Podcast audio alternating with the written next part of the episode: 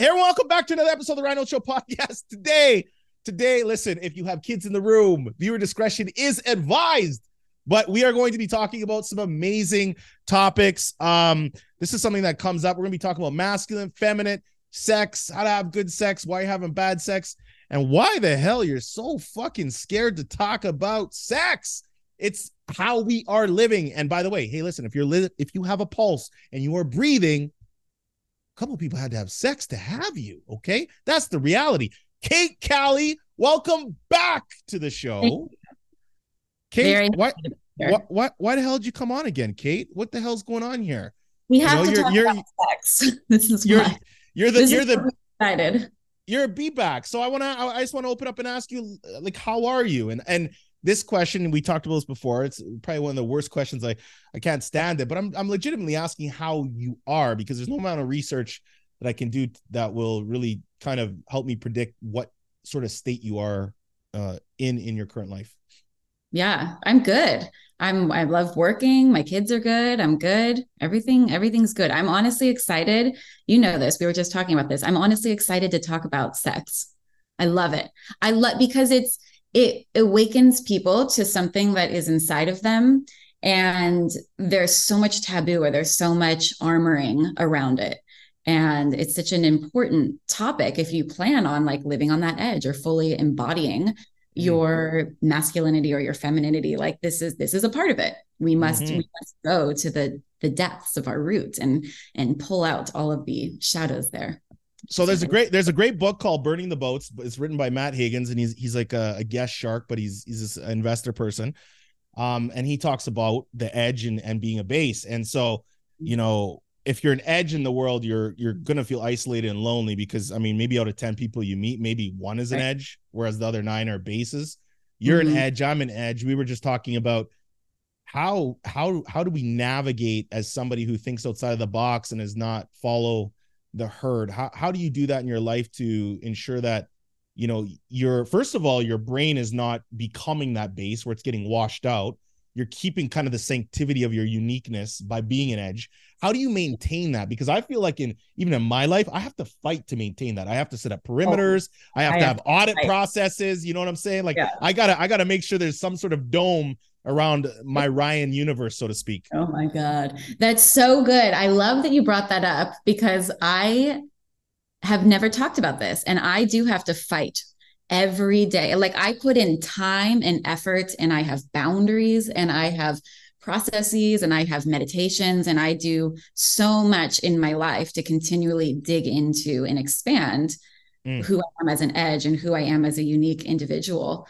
And you know part of what we were talking about is like not hanging out with very many people. My inner Mm. circle really really small. And that's just one aspect of you know maintaining the boundaries around that edge.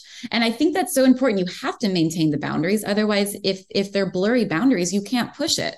The more defined those boundaries are of your own edge then you can really you can really push up against it you know Well, I feel like I get. I don't know about you, but sometimes there's times in the day where, uh, like, even in the week, I don't know. It's just weird. I don't know if it's like.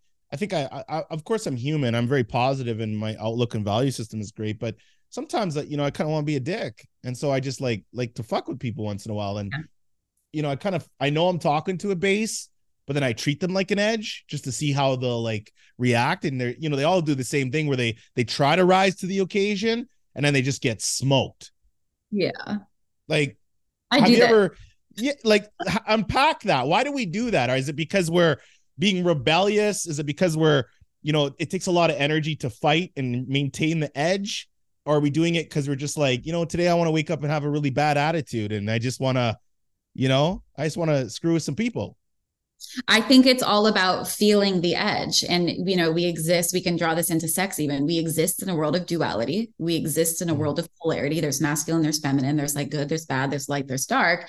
And so if you have an edge, it also means that there you're going to be able to feel your edge more if you're spewing it onto a base because it's Mm. going to heighten the experience of like, wow, I really am an edge. And then that it, it gives that experience of knowing and clearly hmm. defining it. I think that's why we do it. And I think we get bored easily.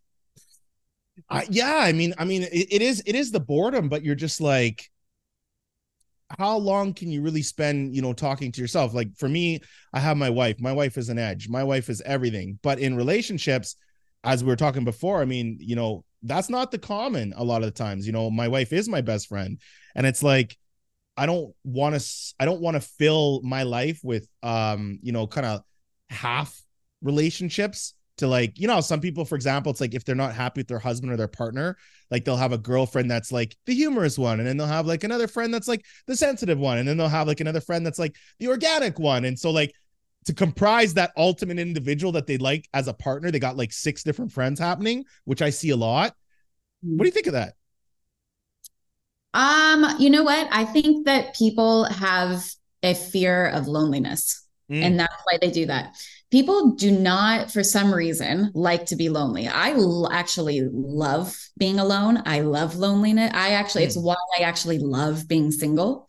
Mm. uh, i don't often desire to be in partnership unless it was like really really high caliber and and very life-giving and all the things but i think people have a fear of loneliness because when you're alone when you when you're lonely and you're alone it forces you to look inward and to really be with yourself and people don't like themselves Mm. You know, people don't like that feeling of of being with themselves. They want that external distraction.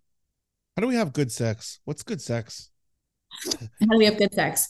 Um, good sex all comes from polarity mm. and play. So polarity meaning in any sexual dynamic, of two individuals doesn't not matter of the sexes there is one that is masculine and there is one that is feminine and mm. the more difference there is between the masculine and the feminine mm-hmm. the hotter the sex is right mm.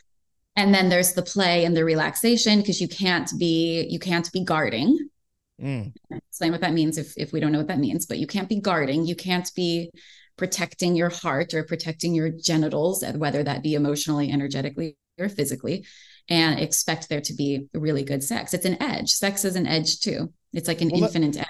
Well, let's back it up to the feminine, the masculine. We got a right. lot of codes. We got a lot of code switching in society right now where, you know, dudes are being the feminine, women are being the masculine. Sometimes they don't even know what they're being. Right. Um, sometimes they don't even know what the heck that means. And and this is something really, I mean, for a woman to truly open up, I think she has to feel safe right? Yeah. Uh, there's got to be a level of masculinity that's brought on to her, not toxic, but you know, a lot of women that are truly embracing their feminine, they want a masculine man. Yeah. Hands down, right? You don't want to feel like you're with, I don't know, some pipsqueak, you know, you're just like, I'm going to bust this guy up. So, right. h- how do we, how, let's, let's talk about masculine, feminine. How do we identify if we're kind of coming into that if i'm a woman how do i know i'm kind of truly doubling down on my feminine? If i'm a guy how do i truly know i'm doubling down on my masculine? Right good question. Generally speaking and it's not always but generally speaking a woman is feminine and a man is masculine obviously. Uh, and then they just have different characteristics like the feminine is is a little bit chaotic even at times. It's everything you know the mm. masculine container and the feminine is is everything inside of the container it's all mm. of the mm. emotions at once it's like mm. the letting go it's the surrender it's the allowing things to flow through it's the softening uh, it's it's that type of energy. It's the it's the play. Whereas the masculine is like you know even in like a sexual dynamic he's the he's the thrusting. He's the erect pole that is unwavering and hard and penetrating and slicing or you know what i mean? And mm. the woman anatomically is receptive. She's mm. she's opening and softening which is why safety is so important to feel safe to fully open she's the the receivership of that like almost like a single pointed focus mm. and so um at least you know how do you know if you're opening up into either pole in a sexual dynamic for a man you know are you I, I mean, I guess I can say this to you. Sometimes I have to filter my no. what I say. No, no, not, no. Say it to uh, me. Yeah, no, no. I'm I'm here. You know, how hard can a man get? Like yes. I've been with men that are deeply in their masculine and, and you wouldn't know it necessarily from the outside, but it's their their way of life. It's their conviction mm. of who they mm. are. And they get they can fuck a long time and they get yes. very hard. And then there's men that waver or that struggle with, you know, depression or alcoholism and it's kind of holding them back from their purpose and they waver in what is their purpose what is their drive in life mm. and it shows up in their cock because their mm. cock literally does not get as erect they're not showing up their energy is not fully embodying mm. their masculinity so at least that's for a man right for a woman it's it's really around how much can you open and soften and be the receivership of whatever pleasures or emotions come through in a sexual experience and just mm. be open to them you know for women we can i mean i guess all people can do this but to access like this this undercurrent of pleasure in yes everything right everything yes. could be pleasurable even grief i mean i've been grieving or loneliness mm. or in in anger and i've accessed this undercurrent of pleasure just because wow like my container is full with this Ooh, yes emotion and I and I love it. It makes me feel whole. It's just mm. another of the human experience. But vul- don't you think that vulnerability will drive the experience even even further, more more richer eh, on all aspects? Because yeah. you know, especially on the guys thing. I mean, you see a lot. You still see a lot of guys out there that are they're they're trying to pretend like they're masculine, like they're trying to show up and and and do the biceps and make sure that you know the body's right when they're getting smoked mentally they're just getting mm-hmm. smoked, right? So we see this all the time. You as a woman, can you can you identify a guy that you're like, yo, you're trying hard, man. You're trying way too hard. Like this is this is I'm not I'm not feeling the real strength here. You got you got a little yeah. facade mask happening here. Yeah, it does actually show up that way. I'm trying to reference an example like people sometimes that push it really, really hard in the gym. They're building up that masculine exterior and it's mm. Overcompensation because yes. true masculinity is not biceps. Yes. Oh, no, no, absolutely not. Um, absolutely not. Yeah, I, I, think true masculinity is watching Lion King with your daughter. You know, yeah. you uh, know, no, you you, so you know much. what I'm you know what I'm saying though? Like it's I, I, mean, I think the more a man is in touch with his emotion, the, the more masculinity that's gonna show. You know, I just I, you know, being a man, being a man myself, you know, especially, you know, you're coming up in the sports arena, you see a hmm. lot mm. of stuff when you start playing sports and you you're seeing other dudes and stuff like that. And you sit down and have conversations. And for me growing up, I I always reverted. I didn't want to sit at the table with the dudes. I always wanted to go to the women because I felt like the dude conversation a lot of the time was this superficial garbage. And for me, I was raised by a woman, so I'm very grounded um in my emotion. And that's why, you know, I refer to myself as a savage servant because I'm a beast and I'm very confident on that. But that doesn't mean I have to like publicly go out and display it. I feel, I don't know, I, my confidence in my like my confidence is just not affected by those opinions around me. I really don't give a shit. My confidence for me is just grounded in who I am. So I have to have those conversations um with myself. And I feel like I remember when I used to date, a lot of mm-hmm. women and I think maybe that maybe because I felt like they didn't know themselves or they let's call it their edge was taken out by all the bases that they had dated before, they would always lead with their physical. And for me, it was the biggest turnoff. Cause I'm like, if you can't make love to my mind, we're never gonna fuck from behind. That's good. I like that. Right? Like yeah. you have to, you have to, you have to, you have to, you have to dominate me in my mind. And right. so I felt uh, that's how I always was. Do you think that's typical or weird or or all the above? Because I've had lots of conversations around this. no, I don't. I think that that's truly what men want is they want to they want i mean all people right we want to be seen we want to be known we want to be loved in all of our places not just physically, but for a man that's maybe a base, for a man that's maybe not in touch with his emotions or not mm. really in touch with his edge or in touch with himself, he's going to follow this common rhetoric and narrative of like, well, mm. I just hmm. want to be fucked. Right. And of course, mm. there is a truth to that. Hmm. Right. A man does want to be fucked. Like there's a truth to that. And then there's all these other flavors of truth that you can really only access if you are listening to your emotions and it and i want to say, because I know you know this, but maybe listeners don't know this, for a man to be in touch with his emotions is not feminine, but when he chooses to express his vulnerability, that determines the amount of safety that he's going to create for a woman or for a partner. Because just because you're feeling something in every moment you don't you don't always be in your vulnerability. It's about knowing like hey i have an emotion coming through Mm. I understand that all emotions have unmet needs, boundaries, desires underneath it. I understand what it's trying to communicate to me.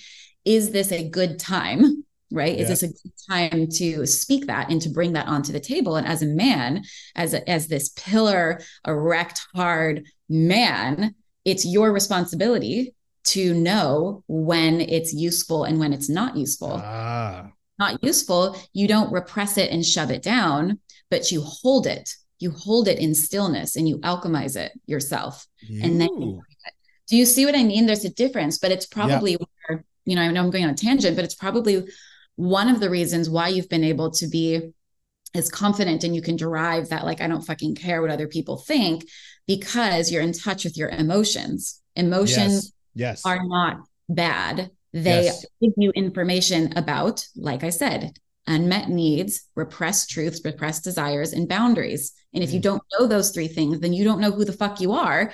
And then you're subscribing to whatever unconscious narrative is in the world. And then that's when you turn into that robot and then you're very unfuckable. mm.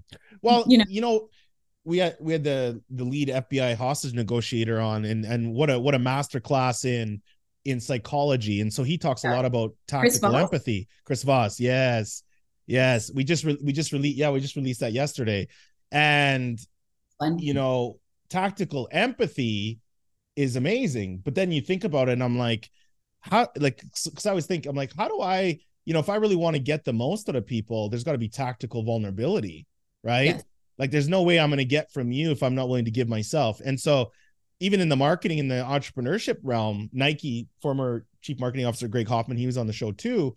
He said Nike is such a massive brand because what they did was they weren't scared to go someplace first, get a mm-hmm. nice warm and cozy, and then extend the invitation back to the customer to say, "Hey, come on over." But nobody's just going to come into the gauntlet until they feel safe to do so or there's some sort of you know pre kind of written path there right yeah exactly. And it's i think it's people think that humans are logical and we're not. We're driven by two things pain and pleasure unless you've really transcended some kind of free will and then you can kind of play in that realm. But most people will respond to move away from pain and toward pleasure. And then a mm. fraction of a second later their basically their human part of your brain attaches some kind of logical reason to it. And none of it is logical you know so like you were saying if it doesn't feel safe they're not going to enter because mm. they're not mm. they're not good. their animal body we're all animals they're not going to inherently move towards something that is not mm. safe and mm. it's not going to happen but if you really want to see who somebody is there's got to be an element that they can either express their pain to you or you can pull out their pain because i mean most change most change comes from pain i mean you're never going to make a change in your life until it gets right. truly painful enough to make that change right you study the greats and you reverse engineer their history it yeah. all started with trauma and pain that's why like for me i always say like if you went through anything trauma at a young age and you know and you can work through that and use that as rocket fuel you're fucking unstoppable because there's just something that's deep rooted there that you're just going to smoke the next person. Yeah, pain is they say that pain Woo! is seven times more oh. powerful than pleasure. Oh. And it's hardwired into us because if you're if you're in like a jungle and um and you have like your favorite chocolate cake off to one side and you're about to go eat it because like yummy and pleasurable, yes or or even like you know talking about sex like the most the the all of your fantasies of sex off to the side and chocolate cake. Yes. and a tiger jumps out at you from the other side. You're not even going to have to think. You're going to run. You're going to yes. be motivated far more by the pain of fear than by the enticing pleasure. And so knowing that and knowing that we can derive forward movement from pain is really really useful. But if i get you crying if you start crying and we, we're talking and you start crying I'm just like, oh my god, this is the best. Because I know, I know there's got oh, it, it went from surface to like there's some vulnerability. Now, what I what I find that happens, if you're an edge, because we're talking about the edge and base, if you're an edge and you get a base to cry, the mm. bait you this is this is what I've seen. Mm-hmm. I think there's a one in kind of two shot, like a 50% chance that they're gonna come closer to you, or you've you will never talk to that person ever again. They will run so hard so fast No matter Yeah. how much street cred you got built up with them prior to this event, that's it. But if you get that with an edge, the edge is almost like looking at you like, I'm fucking intrigued by you. Ooh. Yeah, yeah. Ooh. Right. Whoa. We might have to exchange some numbers. You're gonna be, you might become a some somewhat of a friend. Ah, Absolutely. because somebody can get into me that much. I'm like, whoa, whoa, whoa. Right. What You what wanna keep- happened there? Oh, whoa, whoa, whoa. Now it's almost like this. There's a form of seduction for me. I'll be honest. I'm like, what the fuck? Oh yeah. Most people, I'm like, oh God, I, I don't even remember you 16 minutes after we talked. Oh, Right. now I'm like, how did this person penetrate my my bubble? I know. And I Tell love me more. And it's not manipulative. I, and I, I, that's the caveat. It cannot, I cannot feel like they're trying to manipulate me, but they're Right. genuinely just very, very good at like, well, they have a high, high degree of emotional intelligence, I guess is what it is. Yeah, absolutely. Um, I have I have a couple stories. One, the guy that I'm dating right now, it, that that I mean, that is probably the only reason that I'm dating him. That is the top reason because somehow he can he can he can get in there and he can touch things in me that like outside of excuse me outside of a relationship I wouldn't have been able. Ah, okay. So let me go. I, I want to, I want to put this question in then, because this is something I want to talk about. There's a difference between sexual compatibility and relationship compatibility. Meaning, Right. hey, we, we can have a great relationship together, but are we having great sex? Yeah. How, how do we work that? How do we work that out? Because you see that all the time. People like, man, I have great sex with this person, but I can't stand them. We're never going to build an empire together. And then some people are like, I have amazing relationship with this person, and I can build a whole empire, but they just don't get me off. I think you need both. I mean, I wouldn't settle for anything other than both. What's a divorce rate roughly? Do you think? Do you know? What's a divorce rate? Oh, I have no Mm. idea. Like a lot. I'm- I mean, it was at least fifty percent when I when I seen it. It's probably probably more so even a little higher, right? It is. And I know that the numbers are kind of skewed. I think it is higher than 50% now because once you get a divorce once, you're far more likely to get a divorce again. And and so some there's different ways of measuring it. And I don't know, to be honest. Well, are we are we supposed to have one partner, one sexual partner our whole life? Do you think we're built for the, for one sexual partner? Honestly, I, I don't know. And I have questioned this because I do remember when I got my divorce, that was like the first thing. Like I remember sitting on the couch with him and being like, okay, so this is done. And then I think I spoke it out loud. I was like, first of all, I'm never fucking getting married again, you know? Yeah, yeah. And second of all, I don't know if we're meant to be with one person. I don't I don't know. Here's here's what I now, think. when you say married again, I will never get married again. Do you mean soulfully or legally? You know what I Legally. Okay. Legally. Yeah, Yeah. Like I don't want to. And honestly, I might get married again. So like I say that now, but like you know, I, Disclaimer. when I fall in love, I'm a whole thing, you know. I know. like oh, I know. I can tell. whole- oh yeah. yeah. Um, so yes, but I do mean legally. But here's where I'm at with it is biologically, I don't think, and I'm not 100% certain about this. So then that's the disclaimer. Biologically, I don't think that we are meant to be with one person forever. But Yeah. spiritually, evolutionarily, emotionally, there's great value in being with one person because you can get so, if you have this growth mindset, you can get so deep with that one person and Yes. you'll able to see mirrored back to you things inside of you that either being alone or with multiple partners would never be able to provide you with. So I like what I- that. So, sexual compatibility versus relationship compatibility. The person you're dating, Yeah. you're saying, hey, this person has the ability to penetrate my mind, oh yeah. which is one of the only reasons that I think I'm even dating. So, are you now approaching this with the notion that you're gonna you're getting your EQ turned on? Or is I- it, how, mean, how are you approaching this? Because I think a lot of women do this. How are you approaching this? How how am I approaching it in what way? Like in in my life? The first way, the first way that came to mind when I asked you the question. Um, I mean, I'm approaching it in a way of like there is there is both there, right? So he can be he can see things and mirror back things to me that nobody has ever been able to. And that alone is like, all right, okay, so let me get on my knees now. like Yes. literally and Yes. worship you because what the fuck but there's also there is this sexual compatibility but one of the conversations that we're having and that i've journaled a lot about is like i it's hard to put into words, but it's almost like it's difficult for me personally to really worship a man and also worship my spirituality or the divine or God at the same time. Mm. When I'm when I'm alone, my worship as a feminine, like as a feminine being, my worship and like what I pour into and what I surrender into is to something far greater and call it God, call it whatever you want, you know, whatever mm. word you put on that. And that relationship that I have to something greater, it's the best thing ever. I mean, mm. there's nothing, there's nothing better than that.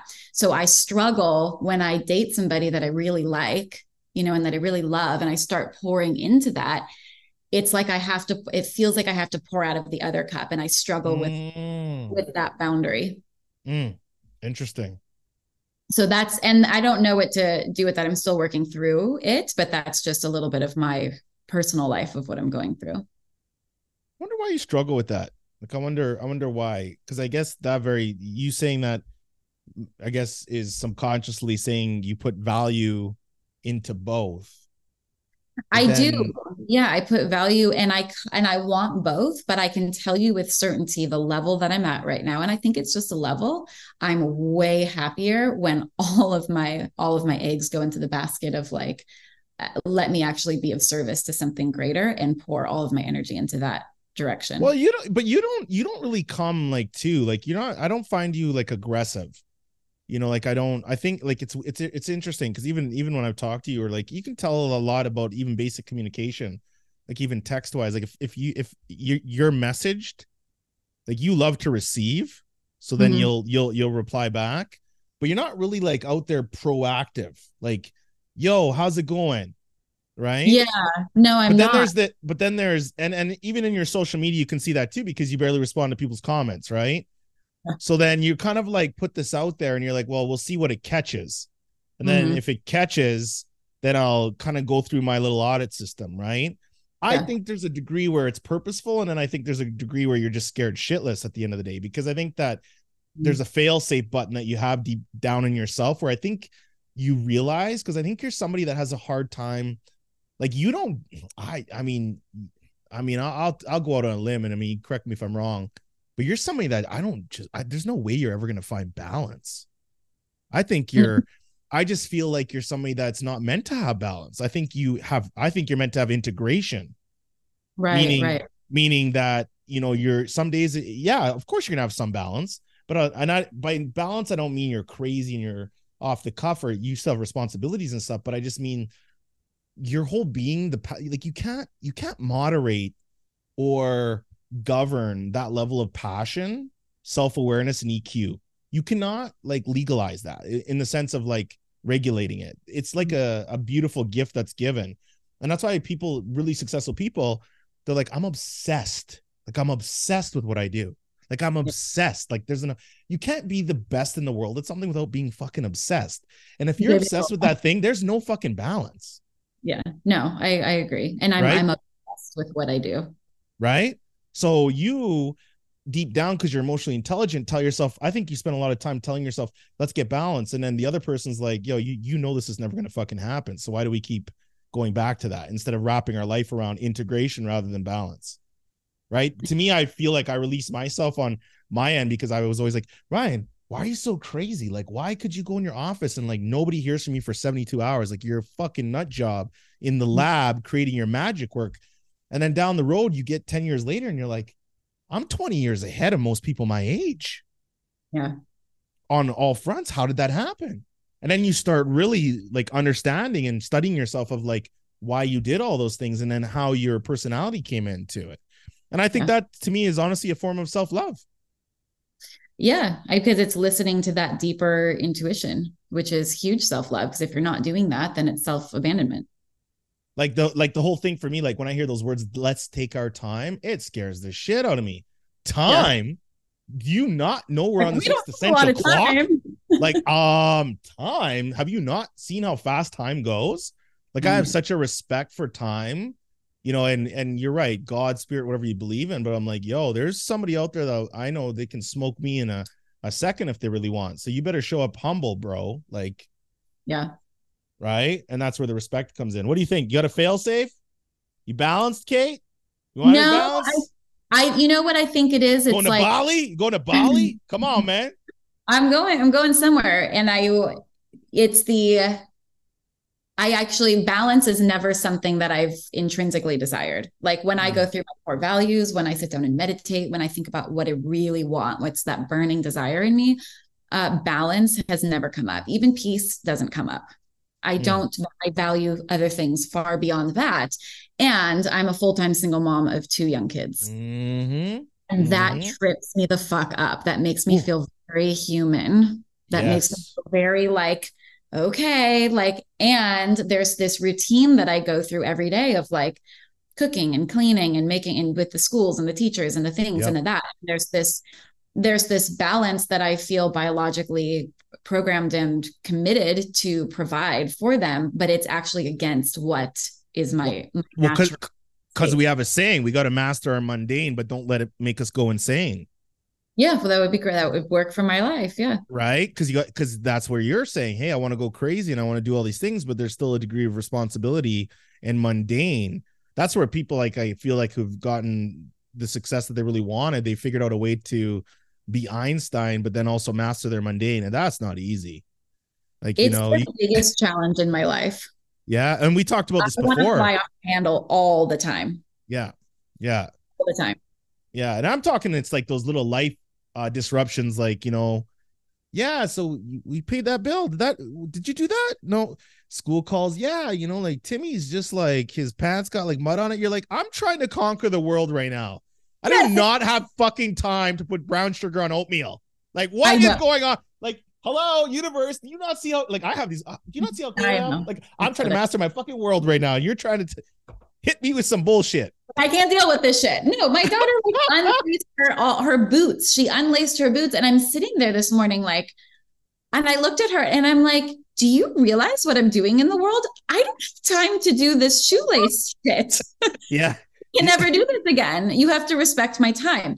And sometimes, like, you know, I can get a little bit like a cuckoo pants like that with my kids, where like I, when I'm really in flow of of Mm. who I am, sovereign beings, you know, sometimes my kids look at me and they're like, "Oh, I don't. This isn't mom. This is like this is this is the different. This is the alter ego. this is the alter ego. This is someone else." But I, I, you know, so it is. It's the integrating the alter ego, which I which I do and I have done, but it's a constant daily effort.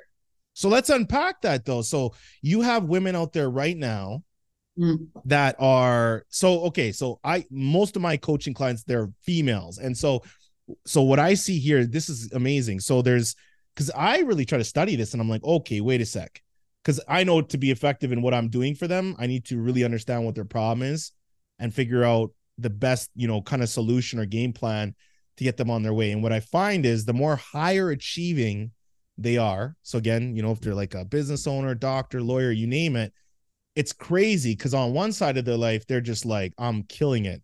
I'm gonna Right. smoke you, you're done. And then they're just like, on the other end, they're like, but I'm not like, I'm not, I don't feel like I'm getting off. I don't feel like I'm like, oh, like I got some needs that are not being met. And what Mhm. I find is that there's difference. Let's assume that they're married, they raise kids, or sometimes they're like, nope, didn't have kids, you know, was career oriented, or single mom, you know, Mhm. grinded it out, doing their thing.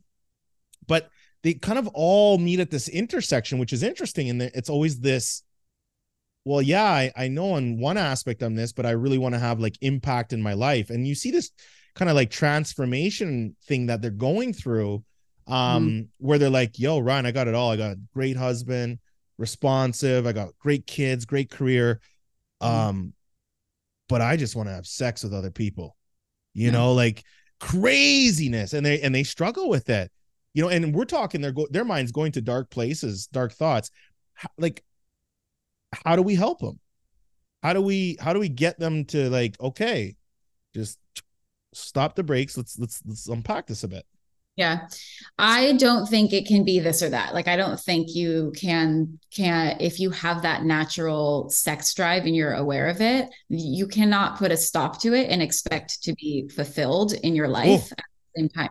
So my sexual health is like up here, like on priorities list. It's up here. Like and and I really really mean that.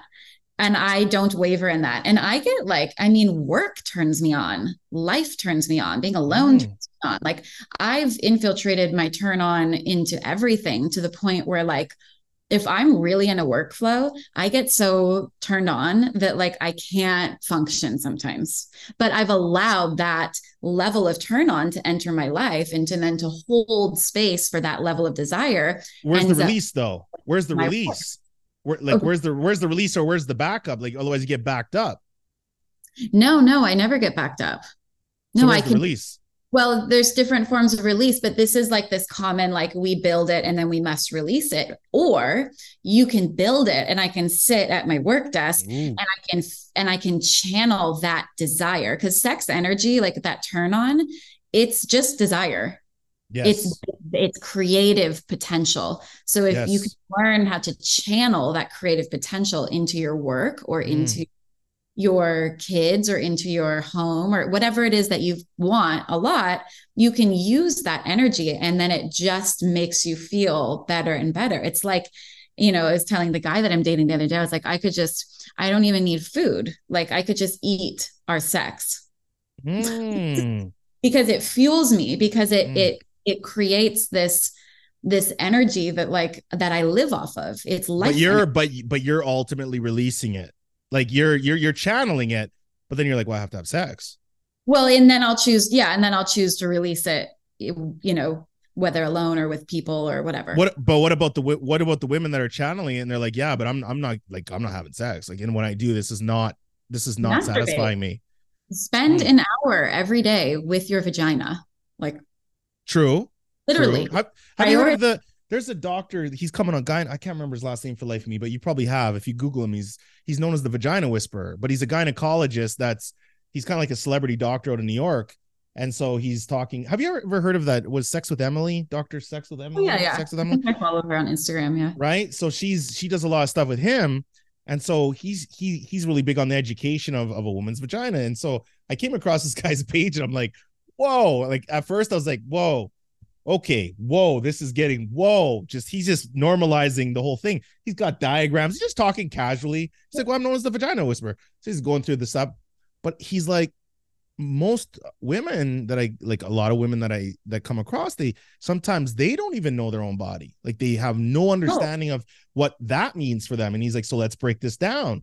And I mean, that's kind of going to your point of, well, you know, become friends with your honey bunny Exactly. Yeah. I mean, it's not only do women not know their vaginas, but they also are armored around their vaginas. And so maybe they, they have sex and it doesn't feel good, or there's numbness, or there's pain right so these are all things where it's like then it then it turns into frustration because you have this desire but the needs aren't even close to being met whether you're mm. masturbating alone or you're with a partner you know and then and then that turns into sexual frustration which that's not pleasurable or fun for anyone and then you're just not fulfilled in your life. So um so yeah there's it's because we're animals and we're biologically driven to procreate not incorporating for a man or a woman not incorporating sex energy into your life in some capacity is it, it's an act of self-hate i think. Like i'm going to be bold and say that.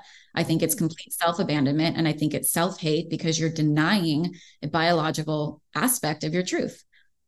Well and then, you, and you look at anytime there's like it's crazy to me how anytime still the sex subject brings up it's like people will comment on the dumbest shit you know and you'll see the comments and in the moment the, the word sex is brought up like tell me a question they're like oh, like whole like crickets like right. everybody's quiet and to the point where they're just like, yeah, yeah, yeah. Like I seen that. Yeah, cool. Yeah. So like, what do you think about that? Well, I seen it. I've seen it. You know, like, yeah. whoa, okay. Like, and you want to elaborate on that? Do I have to ask them like, did that trigger you? Like, what the fuck happened here? Right. I want to, I want, I, I wanted to do this this show with you today because I'm just like, we're getting to the good shit. Like sex has to be talked about, right? Multiple partners, th- things like this. So seeing your partner, if you're if your partner's getting off, they say that you sh- you should be getting you should get off by seeing your partner get off. You think I so? I don't subscribe to any shoulds. No. I think okay, what do you think? I think a lot of our sexual preferences and fantasies are formed early on in childhood, and a lot of them are shadowy, meaning mm-hmm. a lot of them are like they're they kind of get funneled into like this fucked up thing happened, you know, relative, maybe it's low level fucked up or high level fucked up thing happened yep. to me. I was out of control of it. And that gets funneled into like the body wants to actually heal that fucked up thing wants Makes to sense. gain empowerment relative to it. And that can sometimes get channeled into, and now I have this sexual desire or this fantasy that because maybe it's taboo or whatever, I need to repress and push down. And then that's what numbs the vagina or right. There's many different ways this can happen, but I don't believe in shoulds. I believe in you listening to your body and being authentic about what turns you on because that's mm. the what allows that life force energy and that sex energy that creative potential to like enter your body. And how can you take ownership of that and express it in a healthy way? So where does sex start then? You know how they say hey today already started yesterday when you went to bed. Like a lot of people say hey my nighttime routine already set me up for the next day. Where does good sex start? Good sex starts in one being connected to your body. That's okay. like I would say that's where it starts. You can't be having good sex and not be in your body. If you're in your mm. head, especially while you're having sex, that's not good sex. That's not as good as it could be. Mm. You have to be so in you, your body. So do you think um I mean why like you look at a lot of people that are almost toxic for each other like in every other aspect of their relationship they're rude they don't get along and then they'll right. just connect so hard over sex right. How how do you think this is possible? Like you see it all the time. So it's like yo we have the best sex but we hate each other. Basically oh, yeah. I have a theory. I have a theory about this. My theory is that the people that are toxic for us, but that there's really good sex and like that really hot, intense chemistry, it's because there is a polarity or a toxic or duality dynamic within us that we're actually trying to play out with a partner. So mm. the partner is mirroring the toxicity, and we're trying to heal that toxicity, which is programmed from the past, probably your parents. This is like some Freudian shit, but most mm-hmm. of the time, it's parents that kind of because of their way of being have these programs get instilled in us and then we try to work it out. And so because there's a part of our neurology and a part of our, our spiritual self maybe that is hyper obsessed with finding wholeness and completion we seek out partners to have that completion. And mm. so they complete that toxicity we become addicted to them. And so the the sex is so good not necessarily because there's compatibility or there's even true love there that's mm. usually love. People think that that's love. That's not fucking love. Yeah. Okay. Yeah. That's yeah. love. That is addiction. That yes. is like I have this hole inside of me that was created early in childhood. And when this person, when I'm close to them, as close as two people can possibly get in sex, I feel whole and complete. And I think that that's love. Mm. Mm. And then when that person goes away, when the fights happen, then you're devoid of that wholeness and you really just seek wholeness. And we could we could backtrack that and you know if you remove that person from your life and then you're aware of where that unwholeness is inside of you and then you work on healing that that's that self-love is turning towards your darkness and saying no to toxicity outside of you and being alone in that and healing it putting in the work so that you can call in a healthier partnership. Can theory. males and can males and female can men and women be friends without having sexual energy? You think? Um, the whole the whole classic case of like, yeah, you're best friends of the opposite sex. It's like, oh, that's interesting. I don't Tell know. me more. I had two two of my best friends in high school were males, and I loved them, but I would also make out with them. Ah, see. so I don't know. And yeah, I wasn't awesome. attracted to them. It would just be sometimes at night we would make out. Yeah. You know, so do you, do you do you compartmental like do you always attach emotion to sex or do you or does it depend on the situation? Can you can you detach it and say like this is just gonna be a wham bam, thank you, ma'am. Yeah. But we'll, still, but, we'll still go out for lunch next week, you know, like business as yeah. usual. So I've I've dated someone for three years and and it's we have great sex. Mm. Like really really really great sex we don't but it's not like we don't text all the time we don't text ever really it's just like once in a while we're like oh hey let's hang out and we go on a fabulous date and we have fun and it's like mm. um we we connect really deeply mm. and then we have really great sex and like that's our whole relationship um but i but i'm trying to reference that because you know there's totally emotion involved in it but for some reason i can detach from it afterwards mm interesting. Hmm. Hmm. So, and is that because is that is that because the person hasn't hit you mentally enough, or do- dove into you enough? Because I you seem like somebody that the more somebody dives into you, the more there'd be somewhat of a an attachment there. Yes, yeah, I don't get attached from just sex. I have to get no, mentally. the mental, the spiritual, the like. They have to be really on point in certain aspects of that. What's so the maybe, what's the one ask what's the one thing that people can do to to seduce Kate Kali? What's the one thing you're like, yo, like this is a, a sure sign. This is, you know, you're definitely gonna get, you know, my ears listening. Like what's one thing where you're like, whoa, this person's doing that? Whoa, whoa, whoa, you know, like, oh, right. wait a sec. I won't give you my whole checklist. No, no, no, don't do that. No, because you know, when I was first learning about checklists in a in neurolinguistic programming class, I was with somebody and the teacher had asked, okay, ask the person, um, you know, basically pull out their checklist of what they look for in a potential mate. And you'll notice that even as you're speaking it, and then if you repeat it back to them, that person will get turned on. And I was with a man that I was not attracted to, but he was very attracted to me. I could tell. And I remember thinking, I don't want him to have this information. So I made up my checklist. And when he repeated oh to me, it had no effect over me. Interesting. I, yeah. And there are ways to derive people's checklist. And that is a lot of body language. I have a free body language and face reading class. You'll, you can, yes, even just that free class, you can read someone very, very well and derive. Do you it. think everybody has a checklist? Yes, everyone has a subconscious checklist. Most people aren't aware of it, but if you have the body language knowledge, you can be aware of it for them. And then you mirror it back to them, and they can't not be turned on. But I because- that's see, I feel like when I deal with people though, I like I will go in with like not like armor, but like almost just a way of like, um, I don't know how to explain it. Not like not being unnatural, but you know you're just like you're you're you're kind of calculated to a degree where i'm like you know i, I just want to make sure that this person's neutral like i almost kind of go in with saying how i want that interaction to go if that makes yeah. sense mm-hmm. and so i feel like there's a lot of control that happens on that because then i feel like my vibe will subconsciously already bring that to the table but if i yeah. want somebody to open up then i might go into that saying like okay you know be very curious ask them lots of questions. But yeah, yeah, I mean, body language, I totally agree with you on. It's something that I have to say though, like I don't probably subconsciously I pay attention to, but it's the yeah, one thing. Like even even when we're talking to Chris Voss, I mean, that guy's got it. Like he's an FBI hostage negotiator. He's got to be like a pro in body language, sure, right? Yeah. And so his thing is, hey man, you know the low DJ, uh, you know, D, you know, DJ voice, low inflection. Hey, what's yeah. going on, man? What's up? You know, he's just, you know, and you're you can see that right, which is very disarming right? But talking to him, you're just like, interesting. Like you don't, yeah, it, it really would hit you just talking to the normal guy on the passing by on the street. You know, hey man, how's the day going? Right. But to me, that's dangerous. Like those people are are dangerous because they're disarming. I don't know.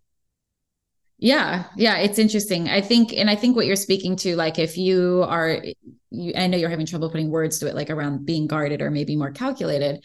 You also have your nervous system, your sense of self is very secure. So there's yes. hierarchical nervous systems when people, any humans get together. The nervous systems, literally your neurology, like all those little wirings inside of you, will start to operate in hierarchy. Which nervous system mm, mm. is more confident? Which mm. nervous system is higher. And whichever whichever one wins out this person will be their nervous system will become somewhat submissive to this person's nervous system. Mm. so really if you want to make an impact in conversations and persuasion in the world having a nervous system that is unwavering is really important. Otherwise if someone's state is higher your nervous system is going to naturally yes. fall yeah. you know? Yeah true. No true. What's going on in the world you think? What what are we seeing in the world here? We're seeing women that are becoming very more and more comfortable being alone. Not that they want to be, but they're totally okay with it. You're seeing a lot of people saying, I'm not going to settle for an almost partner. I'd rather be alone. I'll figure out how to have kids on my own. Um, right. You're seeing a lot of women not needing men for the historical reasons like money or anything like that. Fully right. self sufficient, got their own place, own money, own everything. A lot of times they're earning more than their men anyway. Um, right. This is becoming normal. Um, guys, in some senses, you can see that they're becoming not persecuted, but they're the whole toxic masculinity thing. Um, they're kind of, you know, hey, I don't want to come across this way or don't want to come across that way. Then you're seeing them kind of deep rooted in how they're being raised now, where, you know, it's kind of a shit show. Like, what do you think? It is a little bit of a shit show. It feels like if we were to take a bigger perspective, it feels like there's there's something out of balance. And generally when something comes out of balance obviously in some amount of years it will come back into balance. But when it does come back into balance it'll actually be a stronger foundation. Yes as the foundation let's say you know 50 60 70 years ago of masculine feminine roles it sure it there was there was you know there was truth to it right the mm. man is the provider and you know the woman and i'm not saying women i'm not saying women need to stay home and like cook and clean but there is some kind of biological truth to it was that the highest expression of it absolutely not and mm. so i think what's happening is like it was kind of a weak foundation and now it's shifted so that it can slingshot back up into something that is hopefully more more secure and beneficial for both men and women. But yeah, right now it is a shit show and it is confusing and it is like there's so many things being reorientated. And um, you know i have i have a lot of women that i know that are like that will tell me like wow you know i'll just i'll live vicariously through you kate because you date all the time and it sounds so great. And i'm like well you could be doing this too. And but for some reason they're not they're not they're, yeah okay but well, why though? Like, what's what's what's the fear of dating? You're assuming they're single, right? They're single people, yeah. single people, but they mm-hmm. don't date. No. Interesting. I wonder why. Um, I don't know. I think there's a lot of fear. I okay. think that's actually what it is. I think it's like a I'm not as maybe they're not as connected to that part of them that has that authentic need for uh, you know sex and and mm. partnership and connection and intimacy because it's not just sex right? It's the intimacy. And that's really what i crave. I actually crave the intimacy that you that particular flavor of intimacy that comes well, through. well my wife and i have this conversation all the time and i'm like part of the reason i married my wife was she just seduced me. I mean yeah. only when she actually seduced me. I mean i didn't yeah. even know what was happening as it was happening and i'm like wow this is incredible. And now like you meet a lot of women like hey what's up bro yo, what's up, man? Like, whoa. I'm like, where's the sexy? Like, where's that sexiness? You know, like even yeah. me, I'm like, I cream my hands, thread or wax my eyebrows, right. put on good cologne. You know, I like I want this element of like, you know, like where's that at? And now women just like, yo, what's up, man? Like, yeah, cool. Yeah, yeah. Like, I got that tool. You know, I'm gonna go to the garage. I'm like, I don't to go to the garage. Like, what's going on? You know, like where like what's happening? Like, do you? I find the degree of like sexy, like when you meet a woman that's like true sexy. Yeah. Like even my wife's like, yo, she's got like a whole aura around her. Wow. Like, wow. And we're talking not, I don't mean slutty. I don't mean anything crazy like that. I mean sexy, just this level of like, holy, you've arrived. Hello. What do yeah. you think? I think I think that there's um it happened i'll tell you how it happens to men and to women because with women it's being cut off. They're not they're not in their body down to their vagina down to 100% their, you can't be sexy and and not be connected to your vagina. That doesn't yes. happen being yes. sexy means that you're in touch with sex energy and then the way it shows up for men is that they're also sometimes not in their sex energy, which is not sexy, which means that they're operating from just their heart or their head. And just their biceps. Just their biceps. It's so true. Just their though. biceps. Yeah. Well, yeah, but here, but it's, but it is like, so men that are, men that are really in their head that are like, oh, I can't, you know, I can't approach a woman. I can't come on too strong. I can't be in my sex energy, you know, Me Too movement. I'm afraid of, you know, what's going to happen. Mm. they end up not getting fucked because that's not hot. So, Mm. and then same thing with women when they're not connected to their vagina, to their root sex energy, they can't access their sexual energy. And so Oh. you're not, you can't seduce somebody if you're not connected to that. Well, and there's almost this barrier of uh, straight up awkwardness, you know, by both parties, and you're like, what's like what's happening here, right? Um, should we should we lead, follow? Like, what do you think? How do we date in 2023? How do we date? How the you- fuck do we date? I, i've been I've been dating for 10 years, 11 years, so yeah, okay. I'm out. I'm out. So I'm at a I'm at a coffee shop the other day. Oh, Like I work at a coffee shop sometimes, and I see Okay. the, the the hottest guy, and like I see him checking me out, right? And I'm like, there's no way that this man is ever going to come talk to me because men don't do that. And I'm going to tell you this because I know you have a lot of women followers. Women fuck up here. Women think that a man should always be approaching them. And so they wait for it. And they maybe even get off, give off these like subtle cues and clues that they want that.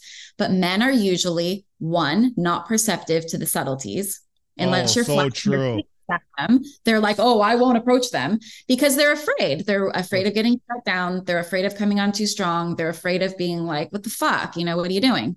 So Mm. respectful men, which is a great quality to have, will not approach a woman. So Mm. I know this and I really want this guy. I really wanted this guy to come talk to me. And so I just made up an excuse to go talk to him. I was like, I left my computer at the table and I walked up to him and I was like, um, I have to use the bathroom. Will you make sure no one steals my computer? And I went to the bathroom and I didn't pee. I just stood there and I waited a couple of minutes. Like I, wanted to- I didn't even sit down. I just like, I don't know, went on Instagram or something. And I gave him enough time to come up with what he was going to say. yes. And so I walked back out and I walked up and I said, thank you. And then we talked and we ended up talking for two hours. Mm, And then we went gave on that- a date later.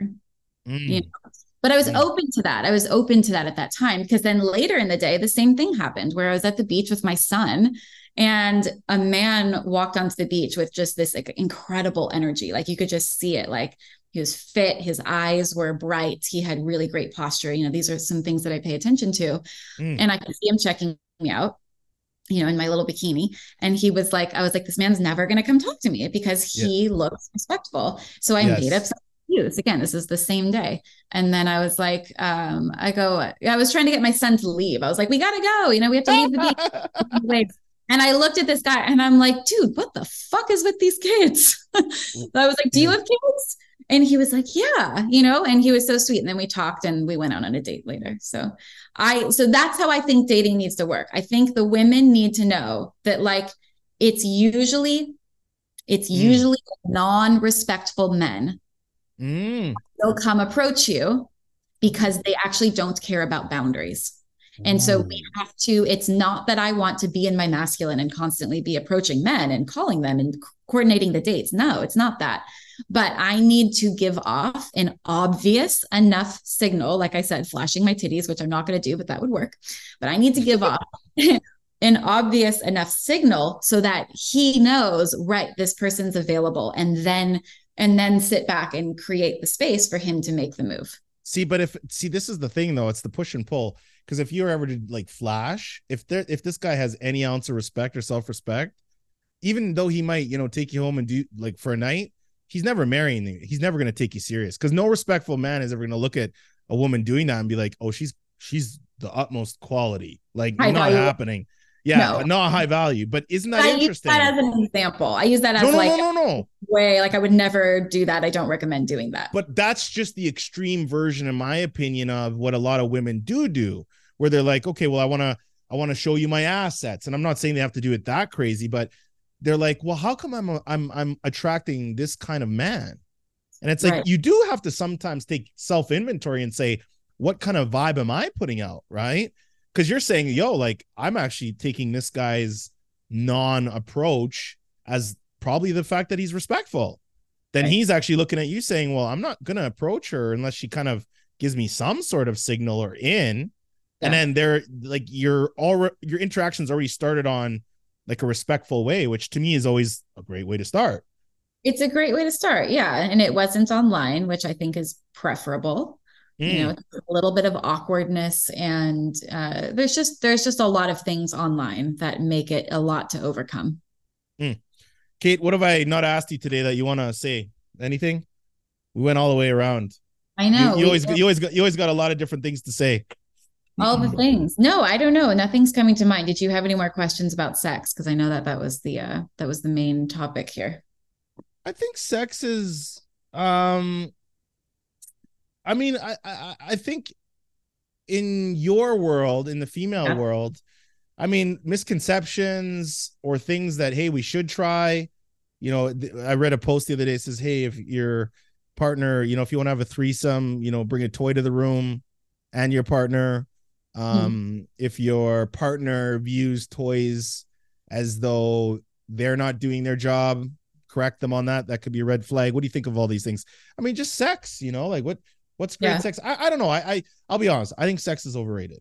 Okay. And the reason I say that is it's like that the seduction and the lead up to sex to me is my is is what I'm about. Mm. You know, mm. and I love the actual act, but I'm like, oh my God, like we're in the best moment. Like, I don't want the movie to be over yet. We're just getting to that climax. I'm just trying to figure out who the villain is and what this right. person is. And so I'm a big storyboard person in my mind. And so I like this story. I like and I like the the weight. you know, when people just meet and fuck kind of thing. I'm like, that that's never been my cup of tea, you know. For me, it's oh. just like because I'm brutal where if that happened, like I remember dating for me, I mean, I'll just tell the person like, "You're never getting another call from me. Like, I'm done." Yeah. It just there was something that was, and I was brutal about it. And I would be very direct with the woman. I say, "Look, uh, we're not going to date, but if you want to do this, let's do it." I was extremely, extremely, um, what do you call it? Transparent to the yeah. point where women would say, "I've never had a guy actually straight up tell me like this is his intention," mm. and just was so blunt about it. And right. I tell, and I used to tell all my guy friends at the time, I'm like, "Look, I'm not going to call myself, you know, Mr. Casanova, but I'll tell you one thing that's always been worked for me, and there's never been buyer's remorse, is be fucking honest, be direct yeah. as you fucking can be, respectfully. Yeah. Yes. And sometimes it was like you take the most, like, I, my clientele I specialized in was the girl at the bar where you'd see just these little flies bouncing off her one guy bounce off, another guy bounce off.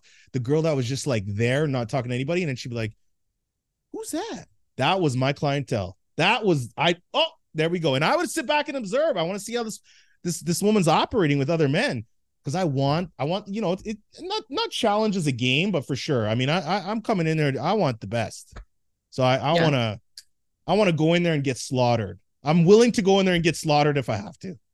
Right. So it's about the pursuit, which is probably why in your relationship now it's still it's still about the oh, pursuit. Yeah, I'm still dating my wife. Yeah. And that's so important. Yeah, like we're don't stop dating. We're still yeah. dating. We're still, yeah. you know, nobody can get under my skin more than my wife. She can make me lose my shit, you know, and I love it. And I'm like, the moment that stops, like to me, that's a red flag. I'm like, right. I want to have that passion injected. Mm-hmm. But what do you think? right? Yeah, I mean, again, you and you and you like the pursuit. It seems like I the coffee, the, the coffee shop. Oh my gosh, stand yeah. there, you're like, okay, it's been uh, 30 seconds. Okay, let's go back out. Yeah. Oh yeah, no, I planned. I planned the whole thing. You know, I really, really wanted to talk to him. He was so cute. Um, but I love that. Like that's that's energizing. It's it, it's inspiring to me to like to just to be in that dynamic, you know. But to answer your question, what do I think about, you know, I mean, I know you had originally started to ask about like, you know, sex toys and this and that. And I think it's the same thing. There's no shoulds. Mm. It's about being authentic with like what turns you on, you know, what it is that you really want to experience and pushing that edge. You know, but there's a couple things though, and I'm not, you know, listen, I I don't should is never a good word. I mean, you know, you ought to try. The moment you say should to somebody, they're already going to get defensive. It's never a good word, right? Ought to try. But one thing I think people should not do, and I'll say it straight up this whole silent sex, you know, like quiet, you know, always in the dark, you know, like uh, just this, like you hear like the odd whimper. Right. Like, what yeah. the fuck is going on in there, right? Like, yo, yeah. what, what, are we doing here? Like, to me, it's just, and maybe that's the Jamaican in me where I'm like, yo, this is some dancehall shit that's about to happen here. Like, mm-hmm. this shit's gonna be a fucking party. Yes, okay, we can do the slow and do all that, but this shit by the end of it is gonna be. We just did a HIIT workout. We got some fucking yoga in there. Uh, like you're just like, like I'm sorry, it's gotta be a fucking experience. Yes. You know? Yeah. I agree. I do agree. It has to be an experience, but there are so many different flavors of experience. Sure.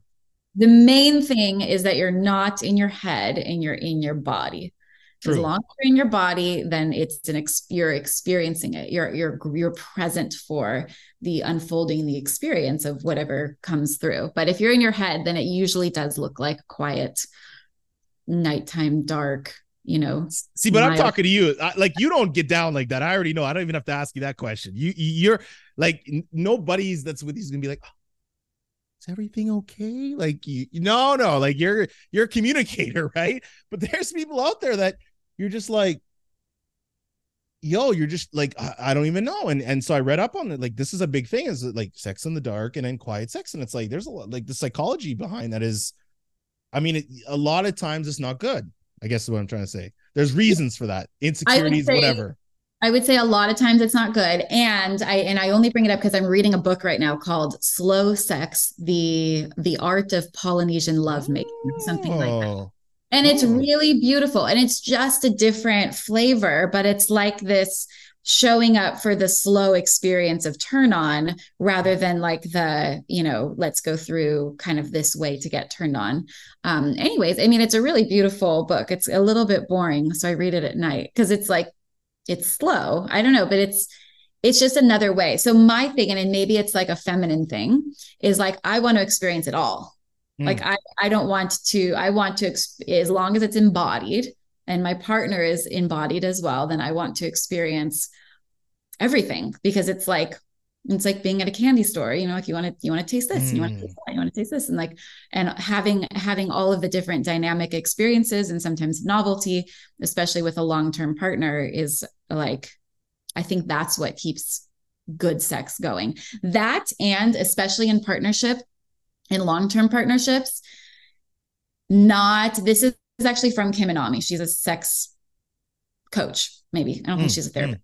Mm. Um, so I want to give, you know, reference where it's due. But she, her big thing is like, don't sweep emotional shit under the rug mm. of your mm. relationship. Because the second, this is why it drops off, why the sexual chemistry often drops off after six months, because you've swept so much under the rug that now there's actually distance between the two of you and you can't actually connect uh, sexually. And so having there be a constant intimacy emotionally and you know in your day to day and and really being brutally honest about hey this is you know respectfully brutally honest but brutally honest about this is really what's going on for me also helps keep that fire alive because then you want to be close to that person mm. or um, you know and this is a joe navarro thing he's one of my body language teachers and he was in the the uh, CIA or FBI or something mm-hmm. as an indicator. I don't know which one. Uh, but he says one of the signs to look for in a relationship when it starts to go downhill, meaning then the sex would not be as good, is contempt. And contempt mm. often shows up like a micro expression. It has a similar look mm. on the like mm. disgust. So the second you start feeling contempt or disgust towards your partner, there's now a rift, and you are not going to be having good Ooh. sex with that oh, partner. Oh. And no. it looks like this. It's like a little, it happens quick. But if you yeah. ever talk, if you ever talk about your partner and you notice that happen, you stop and you fucking catch yourself and like bring awareness to it. What is it? Because that's disgust is a primal emotion that you don't fuck with in intimacy. Yeah, the only thing I get really contempt and disgusted about in, in anything is if somebody doesn't take care of their feet. Like it really yeah it really fucks me up. If somebody's got some grenades for toes, like you should be ashamed of yourself. Never come within three feet of my orbit. I'm right. nuts on that. And I remember when I dated, uh, you know, I would hear girls like, "Oh, it's winter time." Like, I'm like, I don't give a fuck if it's fucking. Yeah. My, I don't care if you're in the fucking backwoods Alps. There's no excuse to have bad feet. Now, yes, you might have not been gifted with. You might have some fucked up feet that your toes are going different directions and shit. hey, listen, that was, you know, you couldn't solve that. But if you got some dry skin and your nails are all fucked up and shit, like there's no excuse. There's no excuse. So um, I'm gonna start a hashtag revolution called petty power. Petty- it, hmm. the the disgust can show up in things like feet, but it's more of the long term emotional disgust, like things that they're doing where you're like, oh, it's fine. I'll just. Oh yeah, no, yeah, no, you're right. That, oh yeah, yeah, yeah, it's brutal. Because it's subconscious and you don't know it's happening until all of a sudden you're having bad sex and then you're like, what the fuck? it could be something as simple as just you know an everyday house item where it's like hey i've asked you to help me with the dishes or something and it's like you know for weeks and weeks you're just not listening to that those those are little small micro contempt moments that will start yeah. building because i feel like that sets the person up to start really picking because then you're yeah. just like picking at everything right right you, yeah i mean that that's massive um last question okay. you're an edge got the base i asked chris voss i said look I'm bringing up him just because I talked to him. Uh, I said, "How do we bring value to relationship?" It's a basic question, but it's kind of not. Mm-hmm. How do we hmm. truly bring value to somebody? Yeah. Like even even if, for example, somebody's got more stature, more clout than you, how to use the person that doesn't have that much bring value to the person that does? And he's like, "Well, it's simple. Bring value." He says, "Don't tell me where my kids went to school or what my shoe size is or what my favorite color is. Try to." ascertain if I have a problem that's happening and approach me with a plan, mm. not a solution. Approach me with a plan. So he gives me not it gives me example. He's like, you know, it's just something similar. Like, yo, you got this going on. Da da da. Hey, I, I actually noticed this about you. Not sure if you're aware of it, but you know, I actually have a, a suggestion for you. Would you be open to hearing it? He's like, well, who's gonna say no? Like, wow, you know, you actually took the time to observe a certain problem that maybe I didn't even see happening and then right. actually came instead of telling me about the fucking problem, you actually told me about the problem and said, "Whoa, hold up, but I have a plan." He's like, "That's true value." So, Kate Kali's mm-hmm. world, how does somebody figure out what your problem is, and then how can they deliver a plan to you? Meaning, how does an edge be of the utmost value to another edge if that edge is saying things like, "I'm good" when asked, "How are you?" Right. So here's here's what I do with the with the three friends that I have, and we all do this to each other is what and I'll explain it in my way. I don't think they'd explain it in this way. But the way sure. we bring value to each other is what I'm always looking for when I talk to them is I'm looking for where is there a discrepancy between their conscious mind, their thinking mind, what they're aware of, and their subconscious patterns, what they're not aware of. Mm. Because that's going to be if there's a discrepancy between those two they are not going to be moving forward in their life in a coherent way towards what they want they're going to be getting mixed results in their 100%. life 100% yeah 100% the way that i look for that is body language and it's really easy and mm. so if they're speaking about something I'm watching it and hearing it in context, and then their body language shifts, or I'm mm. asking good questions to draw it out of them because that's the dynamic we've decided upon. Mm. I will call them out instantaneously and say, Your words are saying this, but your subconscious is saying this. Mm-hmm. So I'm I'm poking at their blind spots. I'm poking but, at that. Well, it's interesting because you do that though. Like I, you, I can, I, you do that because I can tell when I talk to you and I bring up certain things. Like your your eyes are very emotional, yeah. and so you can you can see that. But your your language is like your body, like you do a lot of flipping in and out. But I mean, the biggest thing I noticed about you, even from your TikTok videos, was the way you grind your teeth. Right? Like I, no. I commented, I commented on that like from day one because I'm like, who the fuck is this? Girl? Whoa, that's intense. I like it. I like it. Who is this person?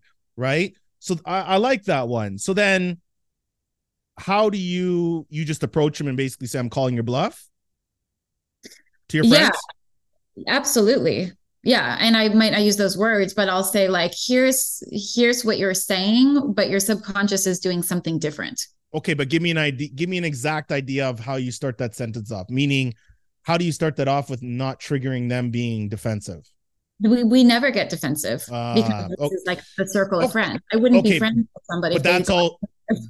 Okay, but that's also because you have a pre-existing relationship. We have a pre-existing relationship. Let Let's talk a, a, a motherfucking stranger. You got oh, right. no pre. You got no. You got you got no pre-existing street cred with this person. This person's looking at you like, who the fuck are you to tell me anything? Male or female? Ooh, ooh, that's good. I'll have oh, different I, things for both. Ooh, ooh, okay. Let uh, let's go. Fe- let's go female. I mean, I I serve females a lot. I mean, I I try to Uh, I mean, maybe you know I should ask you that too. I ask my wife, I ask people that I think do have a good because I I do wonder why 75% of my client base, mm. and this isn't even on just coaching, this is on my corporate clients, are female. Interesting. Like even my audience is so ridiculously female. Mm. Um, and I don't like I'm I'm a little I, I mean, I'm not for everybody, and I take value knowing that because I, I do a lot of keynotes and stuff like that. And I remember I'd get on stage, whether it's 50 people or I think I've spoke as much as 10,000 people on a stage. And I would say, I have one goal by the end of this talk. And they're like, what is it? And I never ever say, hi, my name's Ryan. Fuck that. That's the worst way to start. Start with something fucking like crazy. I'm like, I have one goal for the end of my talk today. Kind of like a TED talk, right? I'm like, I want 50% mm-hmm. of you motherfuckers to hate me by the end of this. Yeah. I want to evoke negativity because it's gonna their, their mind, I feel, is gonna respond to that hate. And then I'm like, I want, but I want 50% of you to love me. And then I would ask a question. I say, I, I always say, I'm like, what do you think is the worst thing I could do here today? So people would be like, kind of like, you know, I don't know, because it's at the beginning of your talk, right? Everybody's, oh, don't pick me. You know, I don't like class, right? Oh, don't pick me, right? And I'd say the worst thing I could do today is leave this talk and leave no impression on you. If you don't remember me, I've fucked up. Yeah. So I know that I'm very polarizing to a degree because I, I don't sit on the fence and I never want to sit on the fucking fence. Fence mm-hmm. sitters don't make impact. Fence sitters are just people that kind of got scared to get in the game. So that's kind of my question to you is why do you think I would attract more females? Do you read into that or do you think I have no clue? um, I would imagine you attract more females probably just because, and it's probably something similar to me as well, because most of my clients are men. Mm. don't attract as many females. You're probably intimidating to men. Mm. I know mm. that like when I'm around females, they're they're I don't know if it's intimidation or if it's like there's just some flavor of they get nervous. They're not sure. I mean, I've had them say that to me before. I've had even clients be like, you know, I was nervous to reach out because I because I view you as this like mm. this woman that just has all of these womanly like things, and I want to be like you. And it can be a very um, it can be an uncomfortable position to be in. Kate, I view you as my edge. I've used my edge. I have a soft spot for you. You're one of my favorite people I've ever talked to. I've done oh. 209 episodes now. I think I've talked to 160 different people. Oh. Right.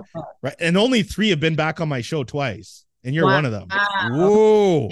Stats don't lie. Anyways, finish, finish, finish. Sorry, I'm interrupting. Yeah, yeah. So I think I think that's what it is. Is I think that you embody a confidence. You're probably more approachable for women to work with than for men to work with because like mm. we were talking about the hierarchy of the mm-hmm. nervous system um, mm. for a woman to to follow in pursuit of like you know you're coaching them in this and and whatever it probably feels more comfortable than for a man to come in and have to be yeah it's yeah well there i mean is that is that going on the place of ego? I mean well i mean there's egos in everything i think but right yeah. you know insecurity ego. Um I uh, like I think I was raised by a single mom, and I'll I'll always stand by it because most of my friends growing up were were females, and I always would just like I never ever grew up as a guy objectifying a female, like never. Yeah.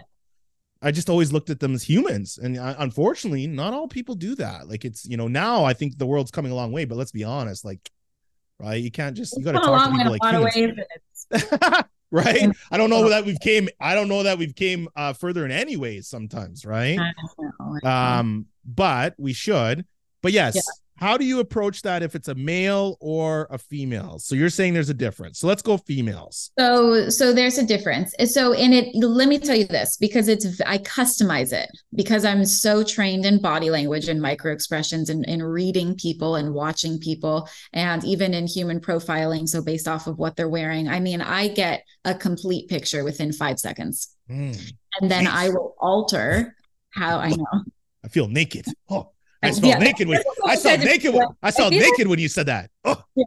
Which is why I don't say it to people. So one no, of one of the guys that I that I met at the the beach at the other day, he was like, "Oh, what's your Instagram?" And I'm like, "Fuck," not because I'm not proud of my work, but because people don't people. It's hard not to feel exposed when you know that I can do this. Mm. It's mm. outside of a therapeutic setting. And so, anyway, so I get a pretty complete picture and then I will alter depending on my, what I want my outcome to be, which mm. is always, at least as far as I can take it, I always want the outcome to be for the, the greater good of all and for this person's highest being. Because mm. you people that have this information can use it for manipulation. 100%. 100%. But if I'm using it for this person to have an experience of of themselves, of truth, of who they really are, of to up level, then that's then that's not manipulation. That's a really beautiful thing.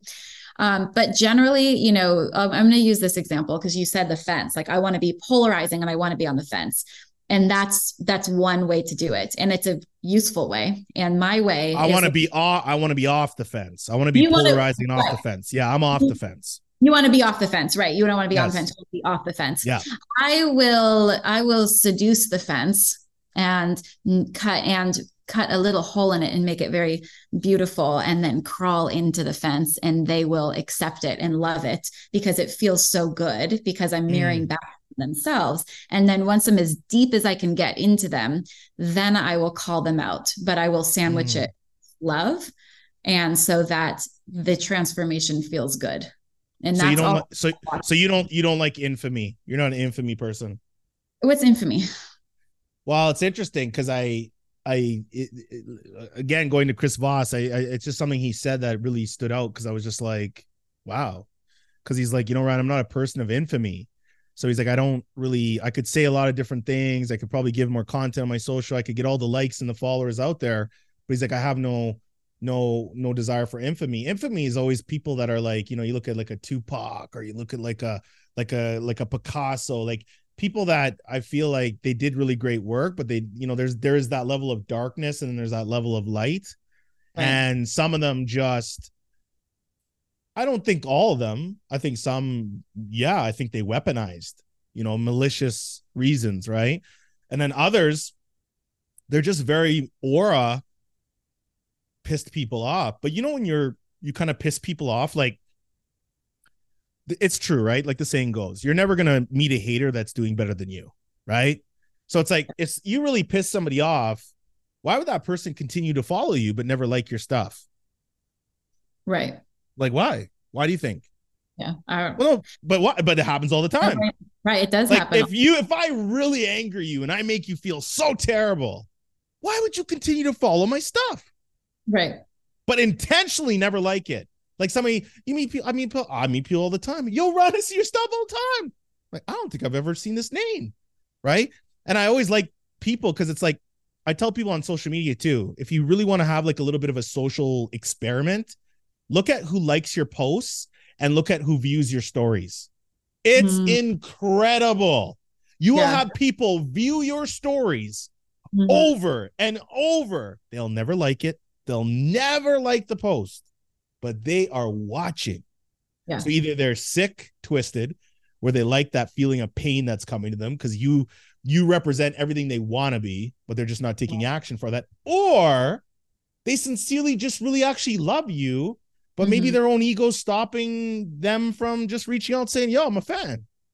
Yeah, I it's probably all of those, and I think the people that like that flavor of pain what they're mm. really they're accessing probably a true yeah they're accessing a true part of them but from a very low vibrational emotion via yes. jealousy because jealousy i mean i i think all of the emotions are fantastic like even mm. I'll grind my teeth. Ooh, yeah. Love jealousy because all that it is is it's an aspect of you that's being reflected back to you that you deeply and inherently want and desire, but that you have limiting beliefs keeping you from getting there. So, what useful information? Do not breathe through jealousy. Do not breathe through anger. Do not breathe through you know, loneliness and grief and try to like om and meditate to get it the fuck out, there's information in that. And especially in jealousy. And if you can harness that level of pain and up level it to its light side counterpart, then you're you're really moving forward in life because you're accessing deeper realms of truth inside of well, you. Je- but jealousy is very aspirational, right?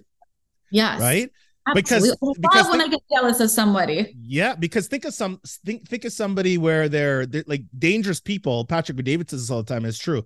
He's like the worst people on the planet are lazy, ambitious people. They're deadly. Ooh, yeah. lazy ambitious. Right. Because what are they trying to do? They're trying to look for that shortcut. They'll yeah. step on your back in two seconds to get to that next level. Right. right? Now at the end, their their demise is always going to come. Like the end is always going to be bad for those kind of people. We already mm-hmm. know that. Karma never forgets an address. It'll be like whoop whoop. This is the sound of the police, right? But then, right, you come all the way back, and uh, but lazy, ambitious people. Which you, when you think of jealousy as aspirational, jealousy can turn into that. Yeah, absolutely, and all of the emotions can. Depression can turn into its counterpart. Anger yeah. can turn into its counterpart. Sadness, fear, anxiety, they can all turn into its counterpart. So we don't, you never want to throw any of them out. But yeah, jealousy, jealousy is just such a straightforward one. It's like, Ooh. it's yeah, it's it's extremely aspirational. It can it's such a motivator that you can draw upon. Yeah. So Kate, how do we so then okay, so that's how you approach the the females. That's your answer. Okay, that's yeah, and again, sorry, it's sorry. very it's about yeah, yeah, yeah. So um okay, like so with men, I will typically I will build enough of a rapport with them first. Yeah, yeah. And I will usually turn on a subtle amount of sex energy and I'll usually touch them on the shoulder a couple times because it boosts oxytocin. Look at you, eh? Look at can you. I, can I tell you something? This is I mean, this is like this is what I did. The guy at the coffee shop. Now I just wanted to like hang out with him really which was like not not like a huge feat of mine. Um, but something that i did early on in order to really build that rapport was like i was talking we were talking about the coffee and i was like oh you know Philz coffee has this secret menu and there's this one and it's so good and it's da da da. And he's like well what is it? And i was like well here smell it. And he's like oh my god that smells so good. Oh look at you. Oh look at you but you want you know what I had him do because it was just outside of his comfort zone. We had just met five minutes prior. I was like, taste it. It mm-hmm. builds an instant rapport. I, I, I asked him to watch my valuable things. I left my computer out, so I've already given him trust. Now yes. there's rapport. There's rapport. I was pretending to pee, and there was rapport building. And then I come back, and I had him because he couldn't say no to me. I had him drink my coffee out of my cup. Yeah, that's crazy. You know what that is though? That's a complete form of intimacy right there. Like it, the moment you start saying taste, I'm sorry. Like so, like indirectly, that's that's seduction. You're seducing at that point. It's total seduction, but I, I play in it. But like so, in an interaction where I need to tell a stranger something that they don't want to hear, mm. I soften it to the degree necessary, um, so that they can hear it, and that's why I don't be polarizing. Mm. And no, I don't think one way is is worse or better than the other. I think that they're both useful, and sometimes I will be polarizing when necessary but I will usually watch them enough and I will soften it enough and say it in a way so that the seed is planted. Um, if women, for- and you've commented on this though, really quick, because now I think about it, because you said touching on the shoulder. If if if women touch you on the shoulder and you're a man, whether you're single or married, this to me is huge. Yeah. The moment there's any kind of touch, because yeah. I'm sorry, like it's to me, it's like the no-go zone. Like if you're not, I mean, I'm sorry. Like, yeah, I, I don't even know what my question is. It's just that I think about interactions and you're like, you have, I mean, I've had interactions and, and again, right. I'm married and proud about that. That's why I put it on my social media. I'm not one of these people that you're like, because you see a lot of people on social media. You're like, you're married, you yeah. have kids. Like, I'm mm-hmm. very proud of that. But you'll see, I, I've been in like just casual scenarios where I'm I'm literally creating space.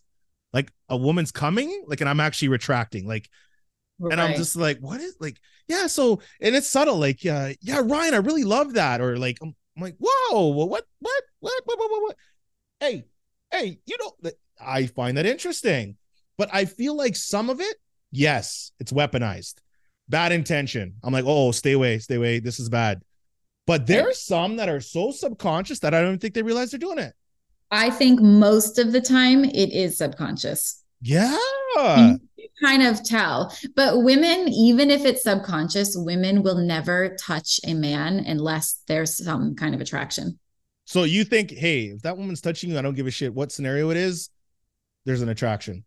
Yeah, a woman would never like a scale of, a scale of 100% on this. Like 95%, 100%. Also, so okay, okay, let's okay, this is Pretty good for the dudes out there. there. This is good for the dudes out there. So then if that happens and you're in that situation as a dude and you're married, what what's your advice? To mirror it back to them. Ooh, that's not good. At the same level. Well, it depends what you want the outcome to be. No, right? but I'm while assuming well, you're not you're not a cheater. You don't want to be a sleaze. Oh, well, no. I'm, say, I'm saying if the dude, I'm saying if the dude's married in a relationship and the Oh. woman's doing that to him, right? Because I'm I thought saying if that. he was if he was single Oh and no no no no no! Be- because I, because this is what I was saying that I've I've experienced that when somebody's like, yeah, I know Ryan, I, I know he's in a marriage and everything, and the woman is still, you know, hey Ryan, oh I like that, or it's just so subtle. Like I had the the one like come up and grab uh the arm the one time, and it was it was really weird because my wife points it out when it happens.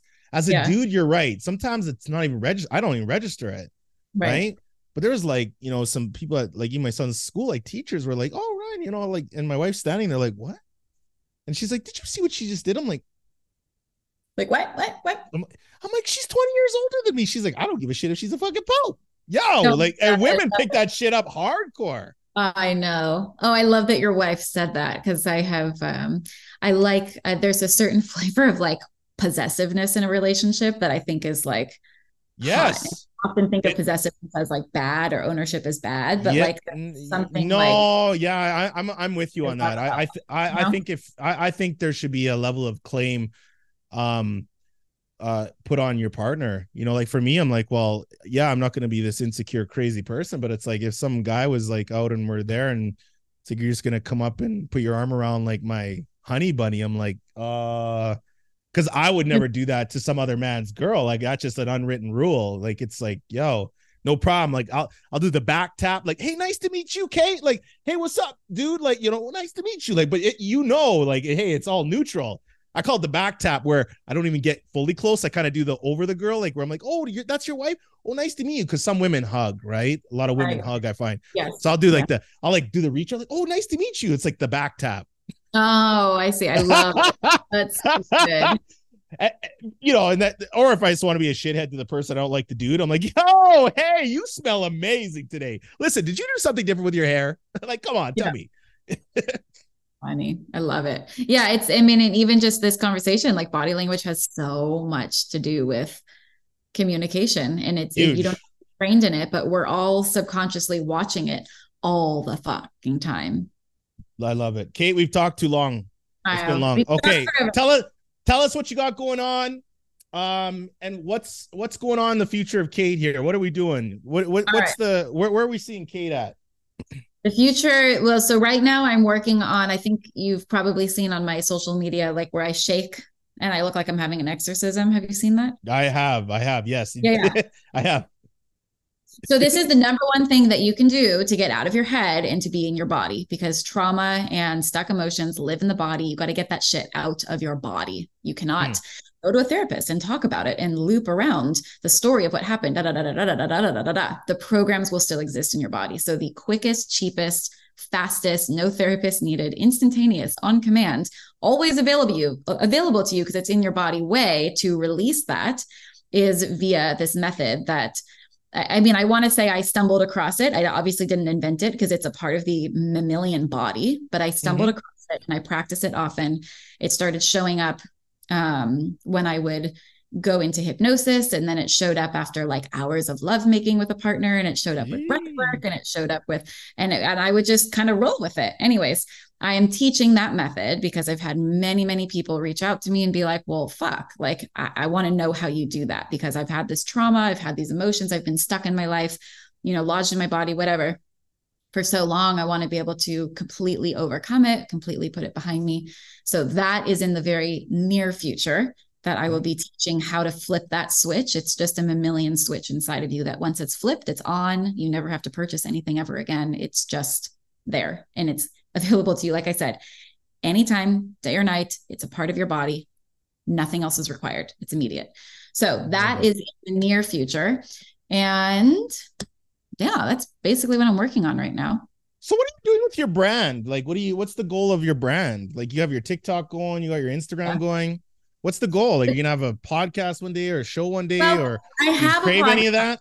I do, I do, I do. And this is part of like the balance, you know, with the kids, is it's like I have to pick, I want to pick one thing, probably YouTube and podcasting to going on that.